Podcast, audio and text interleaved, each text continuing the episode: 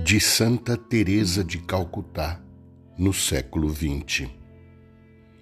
Qualquer que seja a nossa condição humana e civil, quaisquer que sejam as nossas condições profissionais e sociais, somos radicalmente filhos e filhas de Deus, obra de Suas mãos divinas.